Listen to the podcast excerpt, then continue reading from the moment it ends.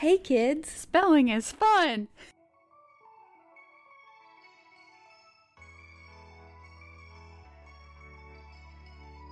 Surprise, everyone! Put on your cardigans and get ready to discuss Taylor Swift's surprise eighth album, Folklore, and also get ready for firsthand experience of Lauren's Taylor obsession, along with our conversation about lyrics, favorite songs, and rating Taylor's albums. Welcome to Nice to Have a Friend. Okay, so if you have listened to any previous episode of our podcast at all, you have to know by now that I am the biggest Swifty ever. I'm like a serious hardcore, like, have my own fan account on Twitter, started, helped start the UTK Facebook, UTK Swifties group. Like, I am very, very deep into the Taylor Swift, um, like, fandom. I even went to put on my Reputation era sweatshirt for us to record this episode. I had something on different before it, but I was like, I need to get in the zone. If this is the first episode that you're listening to of our podcast, welcome. I promise that we don't talk about Taylor Swift like this all the time, but this is going to be a special surprise episode dedicated to the Queen, Taylor Swift herself. Just like she surprisingly dropped this album, we are surprisingly dropping this episode. So I'm very excited for this. And Allison actually typed up the notes for this, which is very good because if she didn't type up notes, I would probably just talk about this for like three hours straight with no rhyme or reason. See, Lauren definitely got me to be more of a Taylor Swift fan because I never was anti Taylor Swift. Like in the period before Reputation when people were kind of all on her case. I was Hating never anti. Taylor Swift. I loved her first album when I was younger. I'm from East Tennessee, so loving Taylor Swift was kind of easy because she was on country radio all the time. But then I kind of just forgot about her, and I picked up again around 1989. And then when I met you, that was post Reputation. But after that, you got me very hooked on Taylor Swift. Uh, I last fall well this fall really. I don't know. Wh- whatever beginning of senior year lauren had a party for the release of lover. I had no idea that taylor swift was coming out with another album um, and it was like three or four days before and lauren told me she was going to do it and i said yeah okay sure. So that night i had to work and there was a rain delay during the soccer game that I was working at, so I didn't get off of work until like 11:30 when I should have been able to get there until at like 9. And I get there and Lauren's room is decked out. She's made like rainbow colored themed foods. She has the word lover in big gold balloons like inflated on the wall. She's playing music on the TV, has all of the cuz she released special journals, right? Or something for Lover. Yeah, like she And- released four different editions of the CD with like different journals. and Lauren had bought the journals at Target and had them out on the floor. And then when the CD came, or not the CD, but when the album officially dropped, Lauren had a folder with like a set list of the album for everybody so that they could make notes on how they felt about the songs. And at the time, I was like, this is cool. This is also very, very crazy. And this year, when Folklore came out like two weeks ago, I wish that we could have been doing it again because I feel like you have somehow made me into this mega fan that I did not ever anticipate being of Taylor Swift. And I was so excited. I didn't stay up until midnight to listen though. And I think Lauren might have been slightly disappointed in me for not staying up to listen. Okay, well, two things. One, I did not have the journals at the like release party because I didn't go get those until the next morning, like at 8 a.m. at Target because like the album hadn't came out yet. Do you know what I mean? oh, they were the reputation. They were the reputation. Yeah, I had like one's I had the they- Reputation like magazines that she released, but I'm so glad you remember that detail because that makes it worth it that I just bought all four of those books because that alone was like a big chunk of money. But and then I was not disappointed that you didn't stay up until midnight. I was disappointed that it was like three in the afternoon and you still hadn't listened to it because I expected you to like wake up at 8 a.m., listen for like two hours straight through, and I was like, Allison. No, she I even was- shared on her Instagram that she was looking for like road trip suggestions or what? Oh yeah, I was looking for TV suggestions, and it was right before I Yes. left on a road trip.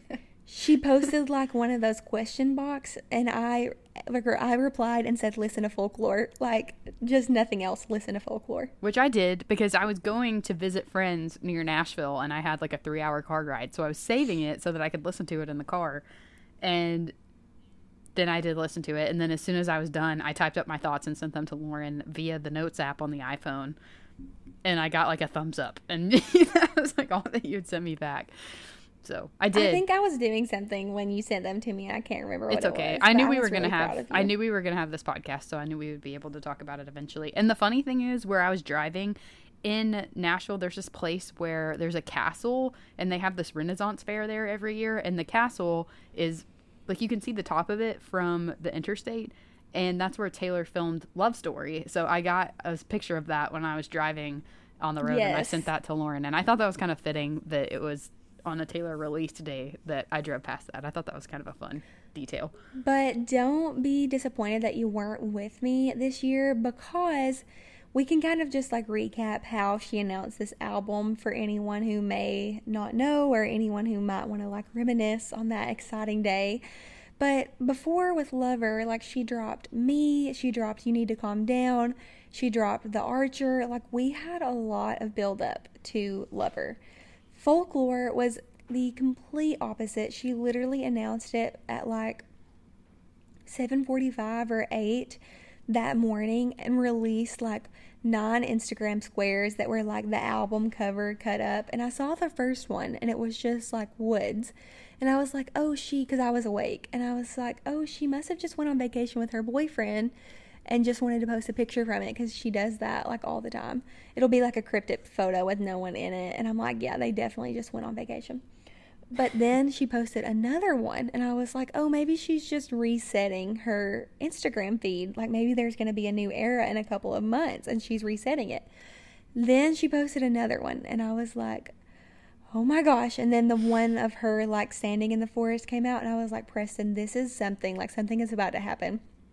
And then she announced the album, and I was like, oh my gosh. And then I kept reading, and it said drops tonight at midnight. And I was like, so then I went straight to the merch store and I bought a record, like a vinyl, because we have a record player. And I was so close to buying a sweatshirt, like in the heat of the moment, but. I'm glad I didn't because I have way too many clothes. I was too. I actually sent Lauren a link of it like a week ago, and I really wanted to buy it, but it was sixty dollars, and I felt like that was irresponsible, so I did not purchase it.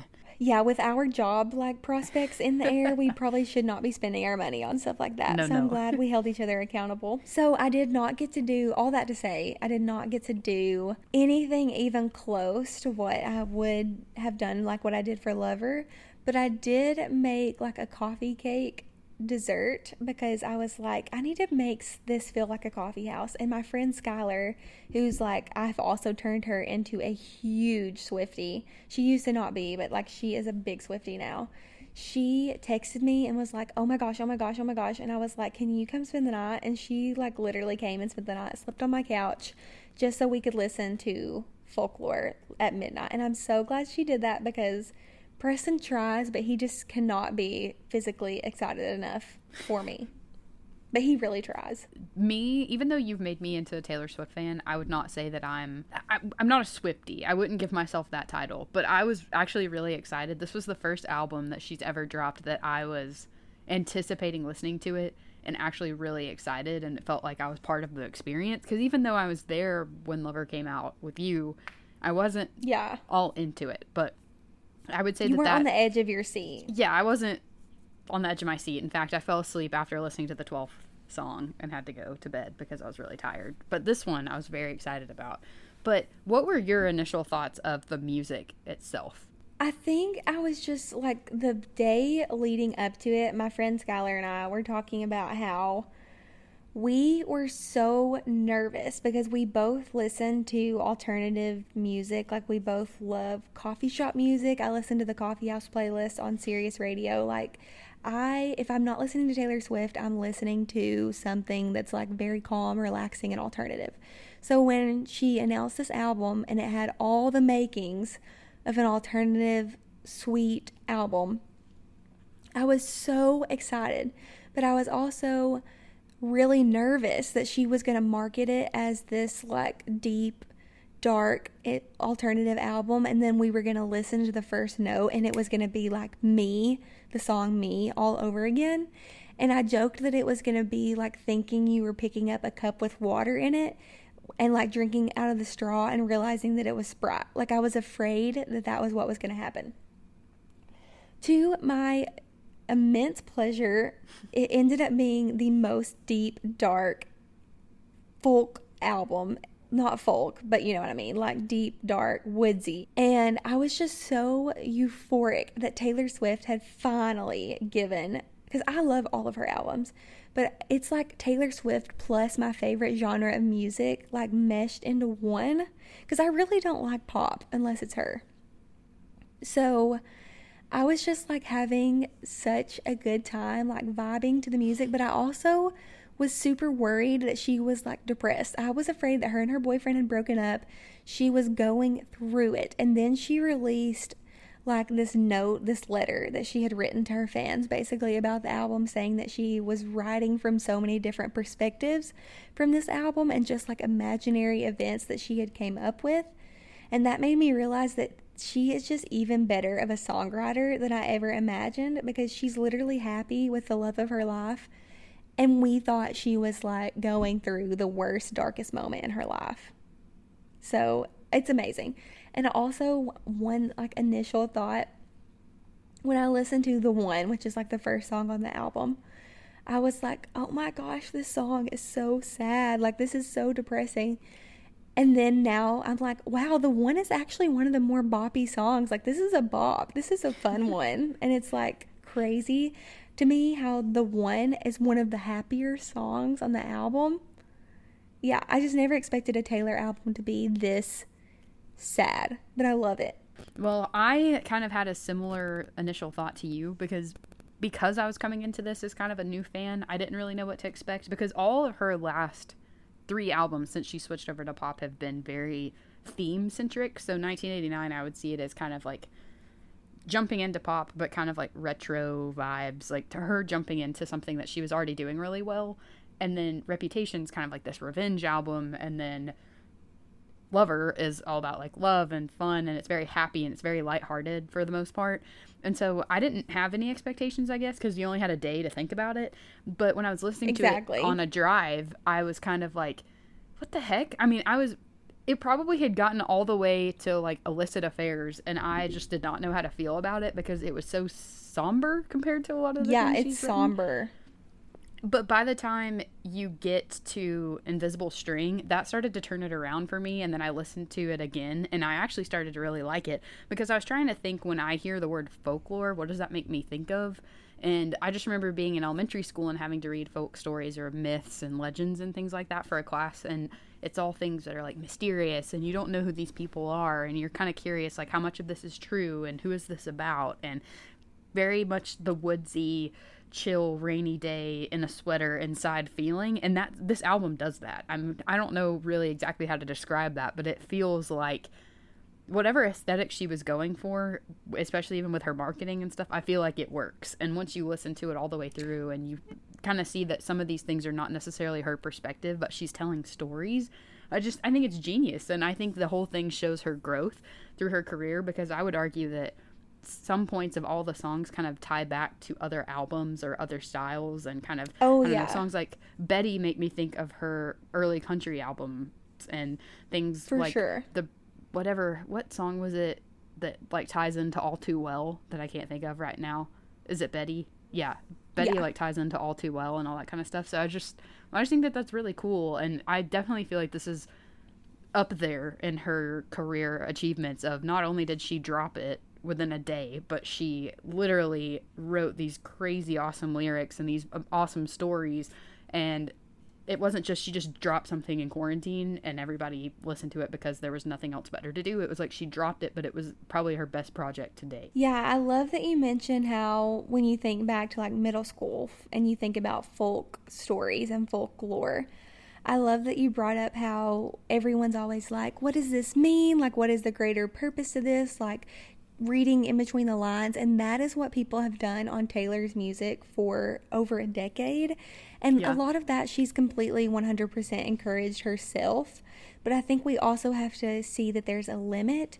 And like dissecting every word that she says is really hard on a person. And like, it's really hard because she's put herself in this box where she can't be as true to like herself because she knows people are going to literally find all of the like exact meaning and she can't like be as abstract and artistic because it could like ruin someone's life. Like it could literally like if she says anything as blatant as Dear John, like people could get so mad at her again, like they did with 1989, like that era.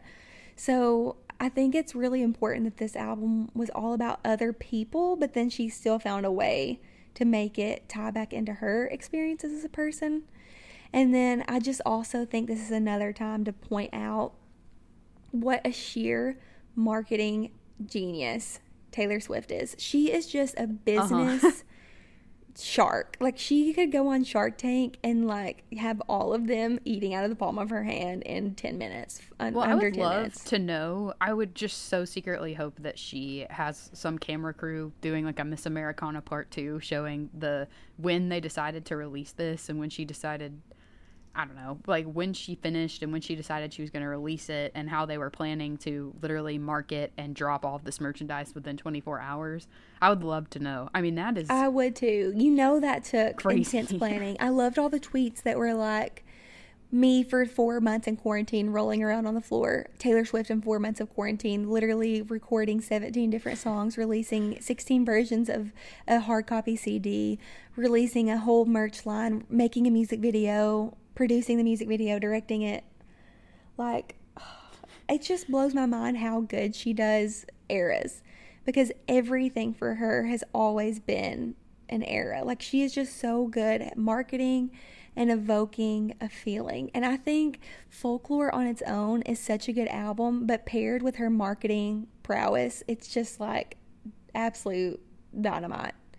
It's amazing. Well, I think one thing is for sure, and it's that this album is very unprecedented. Not only was it released within 24 hours, but it was dropped in the middle of a global pandemic where I think she had more of a captive audience, I would say, worldwide that were That's able to true. actually stream it and listen to it. And with that came a lot of really interesting tidbits of information. Lauren was very surprised because I was reading a lot of Rolling Stone and Billboard articles and like pulling out some factoids because I thought this was so interesting.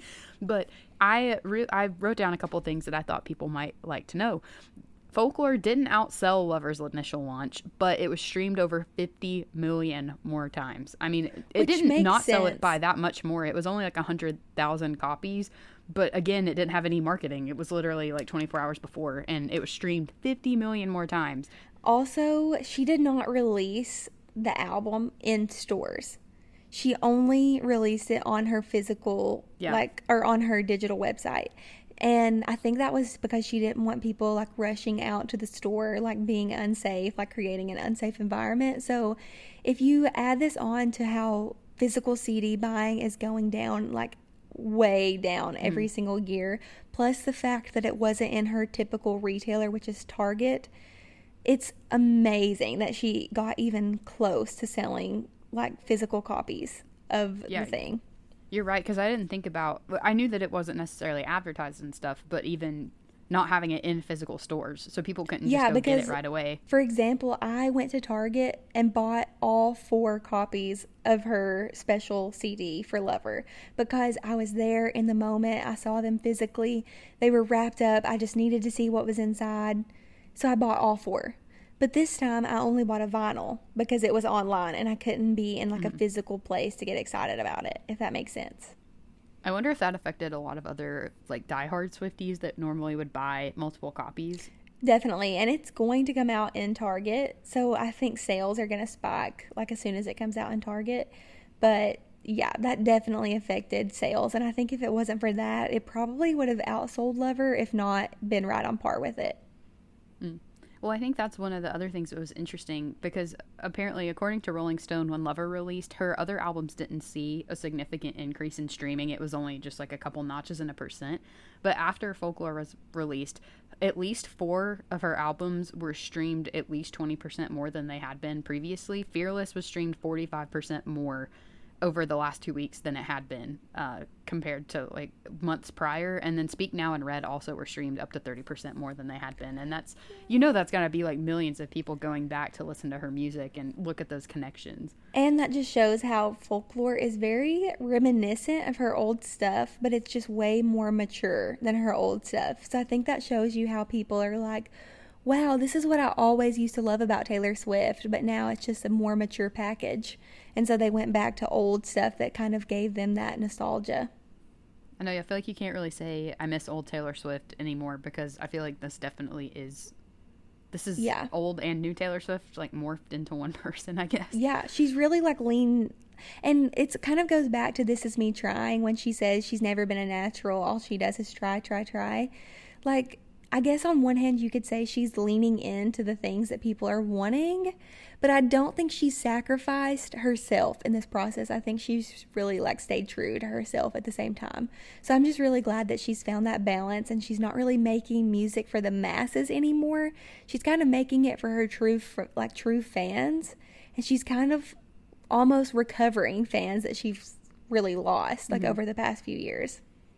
I would agree with that because just listening to it, like the instruments she uses and the sounds she's using in this album compared Yeah. to, I won't necessarily say Lover because I think Lover was some of the things were very different on that as well. But I would say comparing it to like Reputation or 1989, the sounds are so much like you said, almost darker. But I feel like it's a real emotion that a lot of people have felt without it kind of being Yes. too pop mainstream and some of her bridges or like some of her choruses the the weird rhyme not rhyming um what am i thinking of like the timing of her songs and stuff it's just nothing feels like it was churned out in a lyric factory or in just traditional no, pop it everything all feels is very intentional. unique. Yeah. these are my last two that i found from billboard and you might have to correct me on these but i was trying to double check because i knew you were very passionate about, about cardigan trying to get to number one but it did get to number I one was. on billboard Yes. and so they that was her first number one single since Look What You Made Me Do in 2017 from Reputation. I didn't realize that Lover Nothing on Lover hit number 1, but it kind of makes sense because I feel like Archer and Me and Lover were not the songs that were going to like hit one. I think know. she, Do you feel like out of any of them, I think she thought that me was gonna go number one, but she has like in since 1989, like Reputation and Lover, her ability to pick singles kind of got out of tune with like what her fans love because she used to be so so good at picking singles. And then there for a couple of albums we were like, "Taylor, honey, what are you doing? Like these are the best singles. You shouldn't have picked this one, blah blah blah." But like she had a reason for everything, I'm sure, and I'm sure she wanted me to be released as the first single on Lover because it was such a stark contrast to Reputation. But yeah, nothing went number one from Lover, and she even released a couple of singles after Look What You Made Me Do, and they didn't really get towards number one either. Well, it also said that Folklore was her seventh number one album. Now, just in case you weren't aware of this, she only has eight albums. So, literally, seven of the eight. I think the only one that wasn't was Taylor Swift. It, Which would yeah, make that's sense the only one that wasn't. I mean, it that was, was her, her first debut. album. Yeah. because I feel like she could keep doing it. I was listening to a podcast the other day that was talking about her just career overall and kind of what other people that are in her boat do, whether they like start a business or they get really involved in the arts and trying to like build up other artists and stuff. And I would be very curious to see how long she wants to keep making music. I'm convinced, I've told Lauren this, I'm convinced that she's already married. I feel like she is already married and that she will release a surprise album and be like, it's going to be called like Wedding Bells or something. And then it's all going to be about her and Joe oh getting my married. gosh. if the album is called Wedding Bells, I'm boycotting Allison. Oh my gosh. Also, I think we should just talk about how this is her second time changing genres. This is her third genre. That is like I want to say unheard of, but like maybe I'm not I'm definitely not the most educated on like music history, but literally I think no one I, th- I feel like people take that for granted that she has changed genres twice. That's a lot. Like the first time people were like, "Oh my gosh." And now this is literally her second genre change and it's still selling millions. Can you see her staying here? Because honestly, I feel like this track suits her a lot better. Maybe that's just me, and I mean, I it's haven't been. hard. It is hard to predict her. She's so agile, and I think she's. I think I can't really say if she's going to stay an alternative, but I definitely think she's going to continue making music that makes her happy and quit worrying about making music for the masses. So maybe that means alternative, but not necessarily.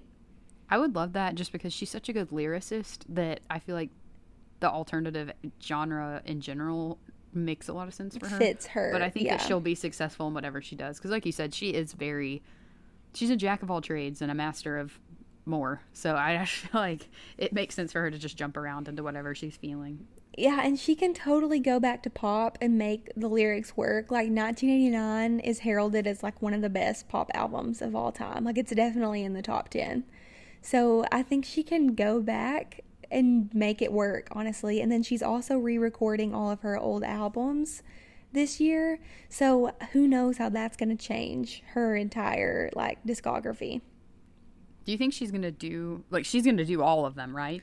Honestly, no one knows. Like, we can't figure out. I say we, and this is just like the Swift community, but like, we can't figure out if she's gonna only pick and choose or if she is literally going. Like, we thought maybe she would release a greatest hits album of her re recording, but some people are on the fence of like, she's gonna actually re record every single song. But it's gonna just be so different because can you see current Taylor singing our song. Like well, that's what I'm most curious about because I feel like after that, I feel like Fearless and Speak Now, she's not doesn't have as much as, of the twang and stuff. Like she does, but it's not as prevalent. Yeah, but I would love to hear her sing like Tim McGraw, A Place in This World, our song, Teardrops on My Guitar. I would love to hear her sing all of those now without trying to sound like she used to sound. She sang them live, like plenty of times, but she's that's usually acoustic with a guitar and not like produced.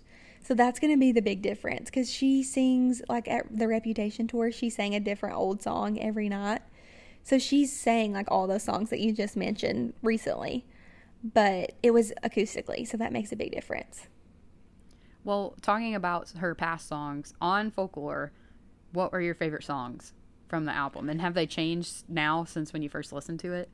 So when I first listened to it, I was like, "Oh my gosh, Seven is my favorite, but that's probably going to change by tomorrow when I like re listen to it. Seven is still my ultimate favorite, but I have started to notice like more songs that I really, really love that just kind of like were in the middle for me before. But now my favorite, like that I rediscovered, is probably My Tears Ricochet. And This Is Me Trying. I really love those two, but honestly, I could say all of them. What about you?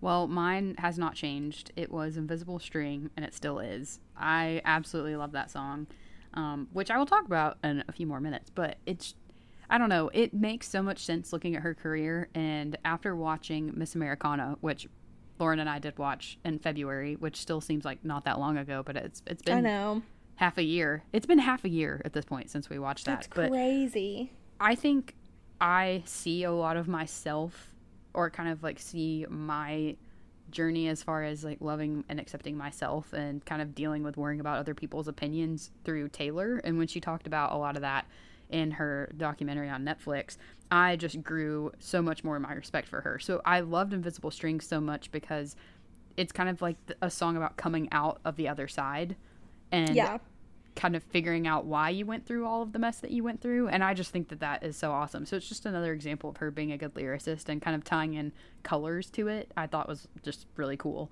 And the fact that she references centennial park centennial park is kind of cool because you're like oh, i'm from tennessee. I've been there. Um, but i also really like seven. seven seven's my second favorite. It's just kind of very haunting almost in a way and oh i gosh, really enjoy that I just love the opening of it so much. And it definitely gives me, I do not want to compare her to this because I feel like people are going to give me so much hate, like people our parents' age. But she definitely, that song reminds me of Fleetwood Mac. Dreams. No, it does. I, I knew you were going to say that before you even said it. It okay. makes sense. But I don't want people to be like, she's no, like, she's not Stevie, Stevie Nicks, Nicks, but she. I'm not makes, trying to say that. It's an interesting parallel because yes. the sound kind of it's Stevie Nicks is kind of haunting in some songs. Yes. Dreams is my favorite Fleetwood Mac song, so I feel like it makes sense that 7 is my favorite folklore song. I don't know. I also liked Peace. Peace was probably my third favorite. It rose after listening to it more. Yeah, I love it. But Peace. I really it's again, it's kind of like her being on the other side of something and being able to look back and own that she comes with a lot of kind of baggage in a way and i don't want to say baggage but you know she's always going to have a target on her back and so i like that that song is about that and yes kind of like, me can too you accept me with that So The double meanings to all of these songs are so good. I want to go back to This Is Me, or I want to go back to My Tears Ricochet. I feel like maybe this is obvious to everyone, but maybe it's not. Sometimes it's really hard for me to like relate to casual Taylor Swift fans, but that song is so much about her record label issues. It's not even funny. But if you don't know her life and you're just listening to it, you're going to think it's a love song. But it is 100% about her leaving her record label. And I just love that it has such double meaning. Because, like, me and you have never left a record label. We've never had our entire life's work bought for $350 million by the person that we hate most in this world. But we still relate to that song.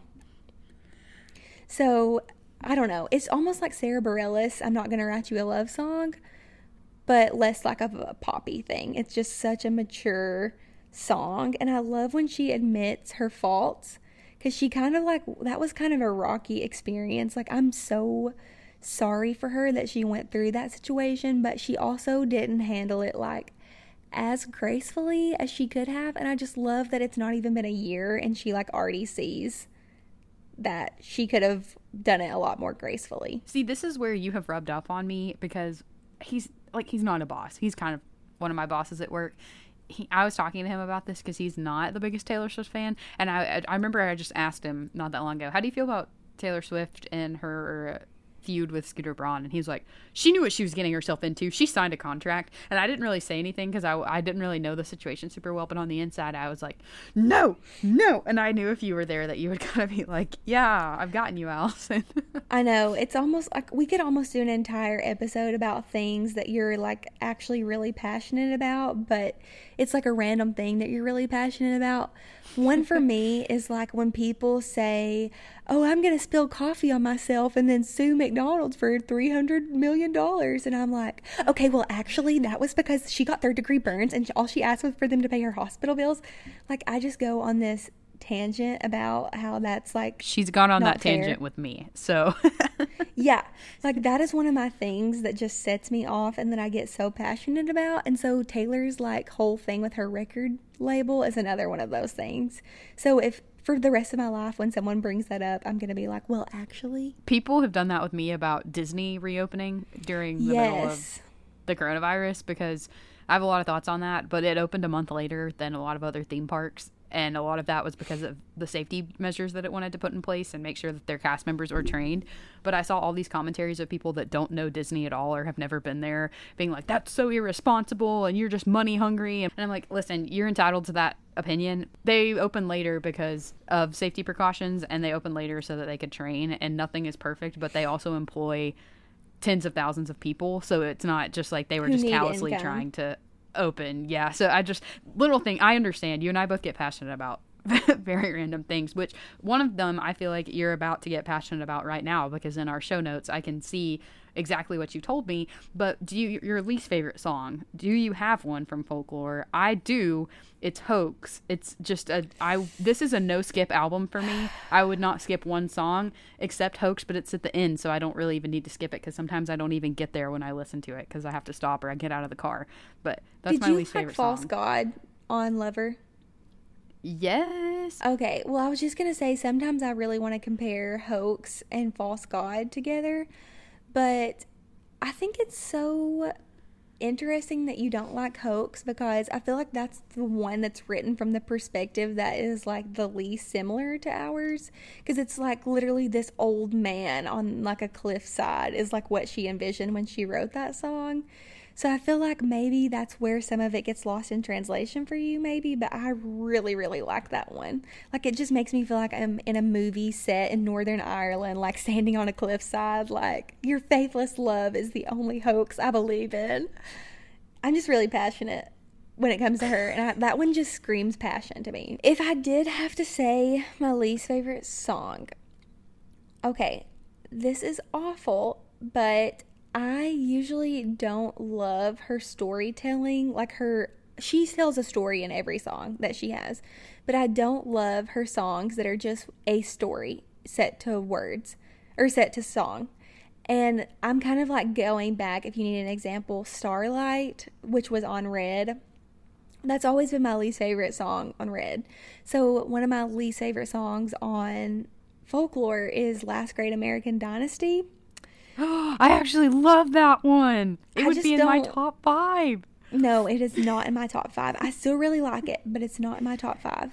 Mirror Ball also used to be lower on my list, and now I like it more. And then Epiphany is like this this weird song that I can't like wrap my mind around, but I really like it. But I don't always have to listen to it, if that makes sense. That's how I feel. I think it's very interesting. It's kind of when I said seven felt like it's a little haunting. I feel like Epiphany is the same way, but I just don't understand the point of it super well. Do you have any lyrics that stand out to you already? Okay, so I could literally say the entire album stands out to me, Allison, but one that I really want to point out is if you really, really listen to the lyrics of My Tears Ricochet, it is just like the most meaningful song. I don't know, but she says, and I can go anywhere I want, anywhere I want, just not home. And you can aim for my heart, go for blood, but you would still miss me in your bones. And I still talk to you when I'm screaming at the sky. And when you can't sleep at night, you hear my stolen lullabies. So there's just so much. You know, I've never put two and two together until you just said that about how, oh my gosh, about her and her label. Yeah, I can go anywhere I want, anywhere I want, just not home. So you can look at that in two different ways as her home record label or her home, Nashville, Tennessee. Like maybe going there, she just sees way too many people that were involved in her like record label demise. And then also, you would still miss me in your bones. Like just that feeling that she probably imagines that her record label has of like, wow, we're so glad Taylor is gone. But then on the inside, like, dang, that was actually a really good partnership. And then when you can't sleep at night, you hear my stolen lullabies, her stolen songs. I think this is a lyric that every single person can relate to. If I'm dead to you, why are you at the wake? I feel Yeah. like that has so many, like, that travels across so many relationships. Like, people say you're dead to me all the time, but then that person is still, like, gonna be obsessed with your life, and you're gonna be obsessed with that person's life sometimes. Yeah, and then doesn't she somewhere in that song? I don't have the lyrics pulled up in front of me, but doesn't she say something about burning and ashes, like something about it in My Tears Ricochet? And she brings it up again later. Is it in Peace or Hoax? It's in one of those two. But she says I think something. it's peace. And I, yeah, I was gonna say I think it's Peace because I knew I liked the song, and we've already been over the fact that I don't like Hoax very much. And she references that again, and I just thought that that was interesting how she like flips it later on in the album. I know, and this will be the last one that I talk about. But she says, You wear the same jewels that I gave you as you bury me. Like, she literally gave them, like, the platinum album, the diamond album, like, all of this stuff. And then they buried her. Like, they were like, It's over. I just think that is such a good, like, ugh. It just applies to so many things in life, but then it's so specific to her at this moment. Well, while that one is your favorite song, I'll talk about the reason that Invisible String is mine. So I know I said earlier that I feel like I relate to Taylor's journey a little bit, even though we've been through two very different lives, and I haven't been through anything close to the amount of crap that she has. But in Invisible String, in the third verse, the whole third verse I love, where she talks about sending her their baby's presents. I think just showing how you can deal with the grief or the frustration of losing something that you thought you wanted, but being able to have peace with that, I thought that was really cool. And especially just, I know that she went through a lot of mess with Joe Jonas, and he's referenced in a lot of places. So it's kind of cool that there's a happy tie in to that. But Yeah. the thing that I love the most in that verse is when she talks about pretty much taking Joe back to Centennial Park, Alwyn, not the other one, but Yeah. saying hell was the journey, but it brought me heaven. When I heard that for the first time in my car, I actually started crying. Um, I'm someone who doesn't unlock a lot of things that I need to feel on the inside. It takes something to unlock it, if that makes any sense. And when I heard that lyric, it just made so much sense to me and brought me a lot of peace because I think sometimes we all are going through this valley season and it just takes one thing to make you realize you're through it or you're at least on a higher peak than you used to be and you've kind of Yeah. been through a lot of things but you've gotten stronger through it. And that I lyric know it's so good. relating to her life relates to mine and i just think that that's really hopeful and a good reminder for all of us that hell is part of the journey and it sucks sometimes but if you keep persevering and you just trust that you're going to get to where you need to be you'll get there and i love i Yeah. absolutely love that lyric so i'm trying not to listen to that song too much because i don't want to get tired of it but I probably will listen to it a lot. And the last one that I wrote down is from Peace, where she says, All these people think love's for show, but I would die for you in secret. And that one, again, all these are kind of just how I personally feel about life, but I think we live in an age where a lot of people do a lot of things for show. And I've had people in my life that want to be like close to me or be my friend for show. And then when it matters, they flake out. And I have thankfully come to a point in my life where a lot of people I have in my life are not there for show. Like they're there in secret, they're there in the low points, and they would be there for all of it. And I just think that's really a profound way to phrase something with a lot of layers into the way that I've grown in my journeys and my friendships in life because that's how I want to be as a friend. I don't want to be the one that's just like posting pictures and being I don't know there in the front of things. I want to be there when you need me and a shoulder to cry on, but then nights to talk on the couch about Taylor Swift too and it's nice to have a friend that's there for you in secret just like they're there for show. And I think that's cool. Exactly. I also love that that's how you took that lyric because that's exactly how things are for her right now because she has never publicly shared anything about her and her boyfriend. Like, she has never shared willingly anything about her relationship right now, and they've been dating for more than three years. So, I think that's just so interesting that she can say something that's so specific about her, but then you still get it in your life. And going on with peace, like, one of my favorite parts in the song is it's toward the beginning when she says, I never had the courage of my convictions as long as danger is near, and it's just around the corner, darling, because it lives in me. I don't know. I just think that's such like a lyric that you have to like think about what it means. Like you don't just listen to it at face value. That's one that like really stops you and makes you think, what is she saying here? It's so good. I think that is interesting, especially because later when she kind of talks about, I don't know, the whole premise of the chorus of like, I'll never bring you peace. I think it's just the same kind of idea that she knows that she is almost kind of like this volatile person, not because she herself is, but she knows that wherever she goes, like, she's she's gonna have like volatile things Danger happen in her life. Yeah, so I, I think that makes sense. I enjoy that too. Peace is a really good song. Oh, I know. Peace is amazing.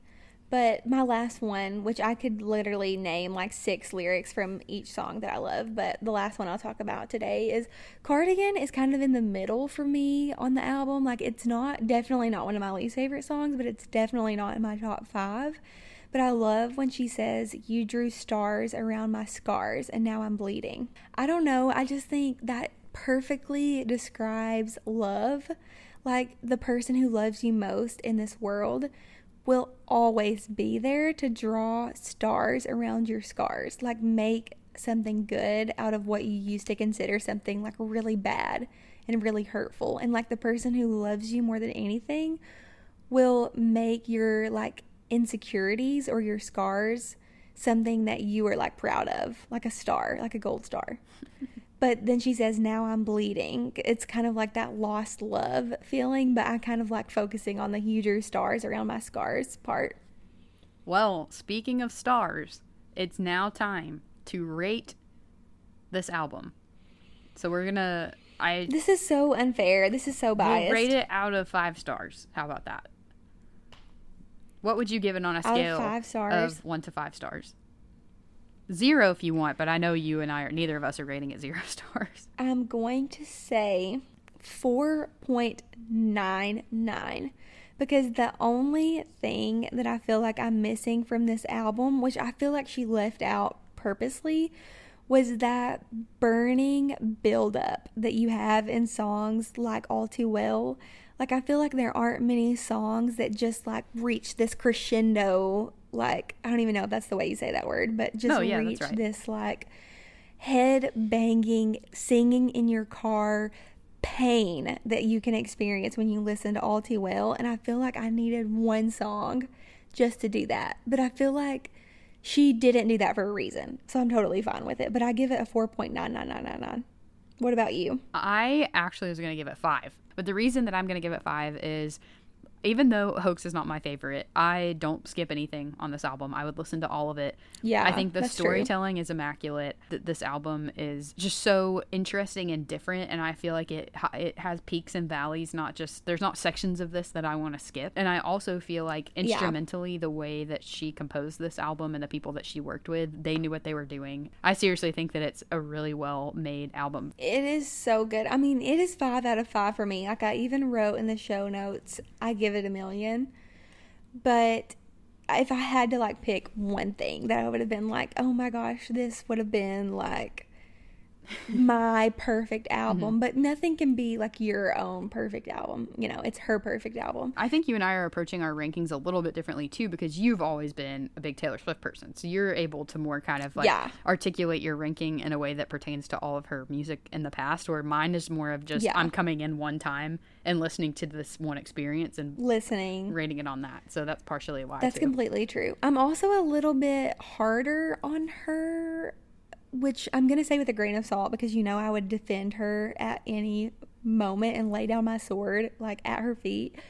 But I am also so like I pay so much attention to her that I feel like I'm able to really like not nitpick but really dissect something from her. Whereas you're more of like on the surface. Even though you still get into it really deep Oh, but yeah. I'm like more digging into everything.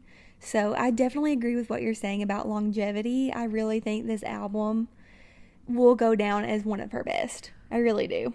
Well, this is Taylor's eighth album, and Lauren and I have decided that before we close out the show, it's very important that we let you know how this album ranks compared to all of Taylor's other albums. So, Lauren and I are going to give you our rundown on the ranking. I will be completely honest with you. I gave myself kind of an easier job on this because I feel like I can't rank this compared to her whole career because I was not a big Taylor Swift fan from like the first four albums. So, I have no I can't because there's three albums I wouldn't be able to place in here. So I'm going to rate it based off everything after 1989. So that's four of her albums. And then Lauren is going to do all of them. So for me, I would love to give myself like five years to look back on this because I feel like it's really hard for me because I get so ingrained in an era.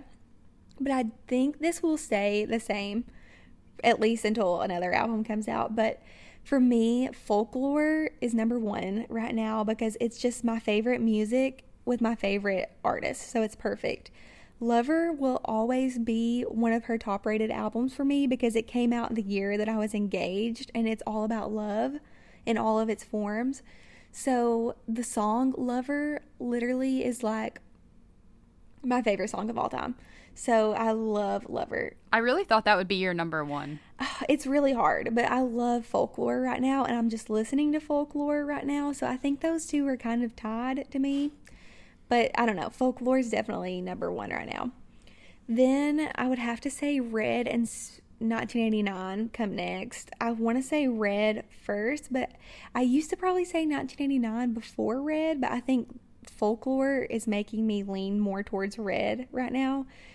But yeah, I love both of those. And then Speak Now, because I love that she wrote that herself. Like, I'm just so proud of her. Then Fearless, then Reputation, and then Taylor Swift. All right, like I said, I made my job a little bit easier, so I'm only doing half of them because I can't I can't do I literally cannot tell you about Red, Speak Now, and Fearless. But uh, I would give honorable mention to Taylor Swift before I get started because I actually did really Yes. love that original album. But for me, number four is Reputation. Three is Lover. I do really enjoy it. For me, that album just kind of encapsulates my senior year of college, so that will always be kind of special. And that's thanks to Lauren, who is actually wearing a Taylor Swift hat that might be from Lover. I don't really know. It has really bright colors on it. It is. Number two is 1989. That was my senior year of high school for the most part. No, it was junior year of high school. But it's funny that two of her albums just kind of like cover two very different periods of my life, and I think that's kind of fun. And 1989, I just remember hearing Blank Space for the first time in my car and thinking that was one of the most iconic songs I've ever heard uh, of her just making fun of all her stereotypes in the Yeah. media was hilarious. It's a good song. Folklore's number one. I think it's really good. I think that I will continue to really like this album. Um, it's just really different from her other stuff, and I won't probably listen to it as often because it can be a little bit more of a somber album, but it's real life, and I think that's why I like it so much more. those are our official rankings. And Lauren, I think that this is going to wrap up our episode talking about folklore. Do you have any final thoughts for the people? Yeah, I'm so. I'm all I want to say is that I'm so proud of us for keeping that to an hour because well it's an hour at the time we're recording. I don't know how long it'll be when Allison cuts it down, but honestly, I'm just proud of us for keeping it to an hour. Is all I want to say. I am too. I will say I could talk about it a lot longer. We spent probably a good amount of time yesterday without realizing it, even doing Taylor Swift stuff, because I found this girl on Tumblr who somehow created this quiz or sorter where you kind of she has every Taylor Swift song in it, and then you pick your favorites of all time in head-to-head matchups. So it'll give you like the man versus Tim McGraw, and you pick which song you like better, and you keep doing that until she sorts every single of Taylor Swift songs, and it gives you Yeah. your number one favorite all the way down to like 140 whatever. It, took a long time. It took a very long time, but Lauren and I did that yesterday in preparation, and that was actually a lot of fun. So I can put that in the show notes if any of you really love Taylor Swift and want to try that out. But we have just been very swifted out this week and very excited to talk about this album. So it it's kind of weird that we're done, but yeah, I'm surprised that we kept it as short as we did because I've definitely talked to you about her longer than this. Oh yeah, for sure. We will talk about her for like hours. We will definitely post each of our respective top tens on social media so that we can compare and like chat further because as I was saying, we could talk about her for way more than one hour. And if she ever releases another surprise album, we will do it again.